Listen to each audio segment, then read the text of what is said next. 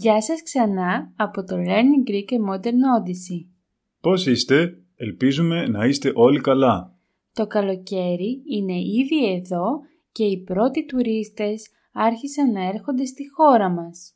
Έτσι και εμείς είπαμε να ξαναγυρίσουμε στα podcast με τα οποία γνωρίζουμε τις όμορφες πόλεις της Ελλάδας.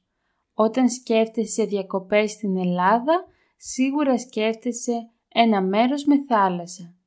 Πρέπει να είναι όμως νησί; Όχι βέβαια, γι' αυτό και εμείς σήμερα θα μιλήσουμε για μια πόλη που βρίσκεται στην Πελοπόννησο. Μια φίλη μας που αγαπά τα podcast μας, μας ζήτησε να μιλήσουμε για τις πόλεις της Πελοποννήσου, γιατί τις αγαπά ιδιαίτερα και δεν έχει άδικο.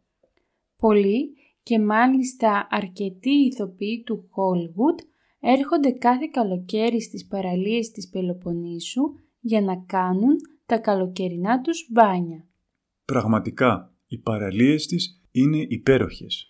Μιλήσαμε ήδη για το Ναύπλιο που βρίσκεται επίσης στην Πελοπόννησο. Σήμερα θα μιλήσουμε για την Καλαμάτα και γενικά για την περιοχή της Μεσσηνίας που είναι στο νότιο μέρος της Πελοποννήσου.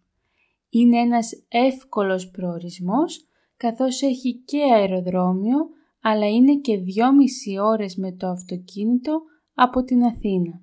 Ας πάμε να δούμε τι μπορούμε να κάνουμε εκεί. Η Καλαμάτα και όλη η περιοχή έχει πολύ πλούσια ιστορία, τόσο αρχαία όσο και πιο σύγχρονη. Για παράδειγμα, μπορεί κανείς να επισκεφτεί μια αρχαία πόλη που βρίσκεται κοντά, τη Μεσίνη. Εκεί έχει την ευκαιρία να δει αρχαία θέατρα, ναούς, σπίτια, στάδια, όπως ήταν πριν από 2.500 χρόνια περίπου. Μάλιστα, στο αρχαίο θέατρο γίνονται συχνά και διάφορες εκδηλώσεις, όπως παραστάσεις ή συναυλίες. Εάν γίνεται κάποια όταν είστε εκεί, αξίζει να πάτε. Βέβαια, όπως είπαμε, η ιστορία της συνεχίζεται μέχρι και σήμερα. Γι' αυτό υπάρχουν και πολλά άλλα αξιοθέατα. Το κάστρο της Κορώνης είναι ένα από αυτά. Σας μιλάμε συχνά για κάστρα. Η αλήθεια είναι ότι υπάρχουν πολλά στην Ελλάδα. Το συγκεκριμένο είναι ένα από τα πιο ωραία. Είναι μια ώρα με το αυτοκίνητο από την Καλαμάτα, όμως αξίζει να πάτε. Όταν περπατάτε μέσα σε αυτό, μαθαίνετε τη βυζαντινή πλευρά της περιοχής, καθώς βλέπετε βυζαντινά μοναστήρια και ναούς. Βέβαια, υπάρχουν και άλλα στοιχεία που τα έφεραν οι Βενετοί. Πάντως, η θέα από το κάστρο είναι φανταστική. Θα βγάλετε πολλές φωτογραφίες, κυρίως εάν πάτε στο ηλιοβασίλεμα. Στην περιοχή υπάρχουν και πολλά άλλα κάστρα. Για παράδειγμα, μέσα στην πόλη της Καλαμάτας υπάρχει ένα όμορφο κάστρο που και αυτό προσφέρει μια πανέμορφη θέα. Επίσης, στην Καλαμάτα μπορείτε να περπατήσετε στο ιστορικό κέντρο της πόλης. Αυτό θα σας φέρει στα πιο σύγχρονα χρόνια της ιστορίας, όταν το 1821 οι Έλληνες ξεκίνησαν την Επανάσταση για να κερδίσουν την ελευθερία τους από τους Οθωμανούς. Είναι πολύ γραφικό, όπως τα περισσότερα ιστορικά κέντρα στην Ελλάδα. Στενά δρομάκια, όμορφη αρχιτεκτονική, μικρά μαγαζάκια με τοπικά προϊόντα. Είναι πολύ όμορφα. Στην Καλαμάτα υπάρχει επίσης ένα ενδιαφέρον μουσείο με μία συλλογή από παραδοσιακά ελληνικά ρούχα. Αν θέλετε να γνωρίσετε και αυτό το κομμάτι της ελληνικής παράδοσης, τότε είναι μια ωραία ευκαιρία. Ας μην ξεχάσουμε όμως και τις παραλίες, αφού είπαμε ότι είναι καλοκαίρι. Είναι αλήθεια ότι οι παραλίες της περιοχής δεν έχουν να ζηλέψουν τίποτα από τις παραλίες των νησιών. Μάλιστα, πολλές από αυτές βρίσκονται σε πολύ όμορφα φυσικά τοπία. Οι παραλίες της Μεσσηνίας είναι γνωστές σε όλο τον κόσμο, όπως είπαμε και πριν.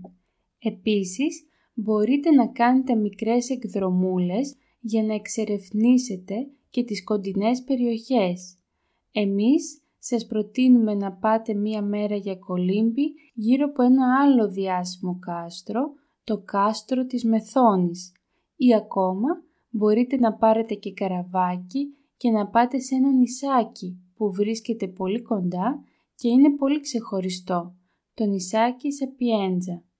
Είναι όντως πολλά αυτά που μπορεί να κάνει κάποιος σε αυτήν την περιοχή, αλλά εμείς ας σταματήσουμε εδώ. Ελπίζουμε να σας άρεσε και το σημερινό podcast. Να είστε καλά και σας ευχαριστούμε για όλα τα όμορφα σχόλια που μας στέλνετε. Γεια σας! Ηράκλειο καλαμάτα και βυσίνο γλυκό να με ρωτάς τα μάτα τι ψάχνω για να βρω τι ψάχνω για να βρω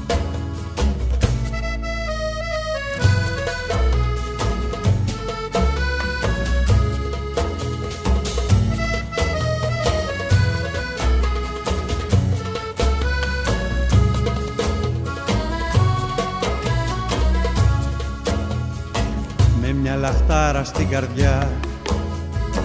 Για εκείνο που δεν είδα που άλλοι παράδεισο το λένε κι άλλοι το λένε πατρίδα.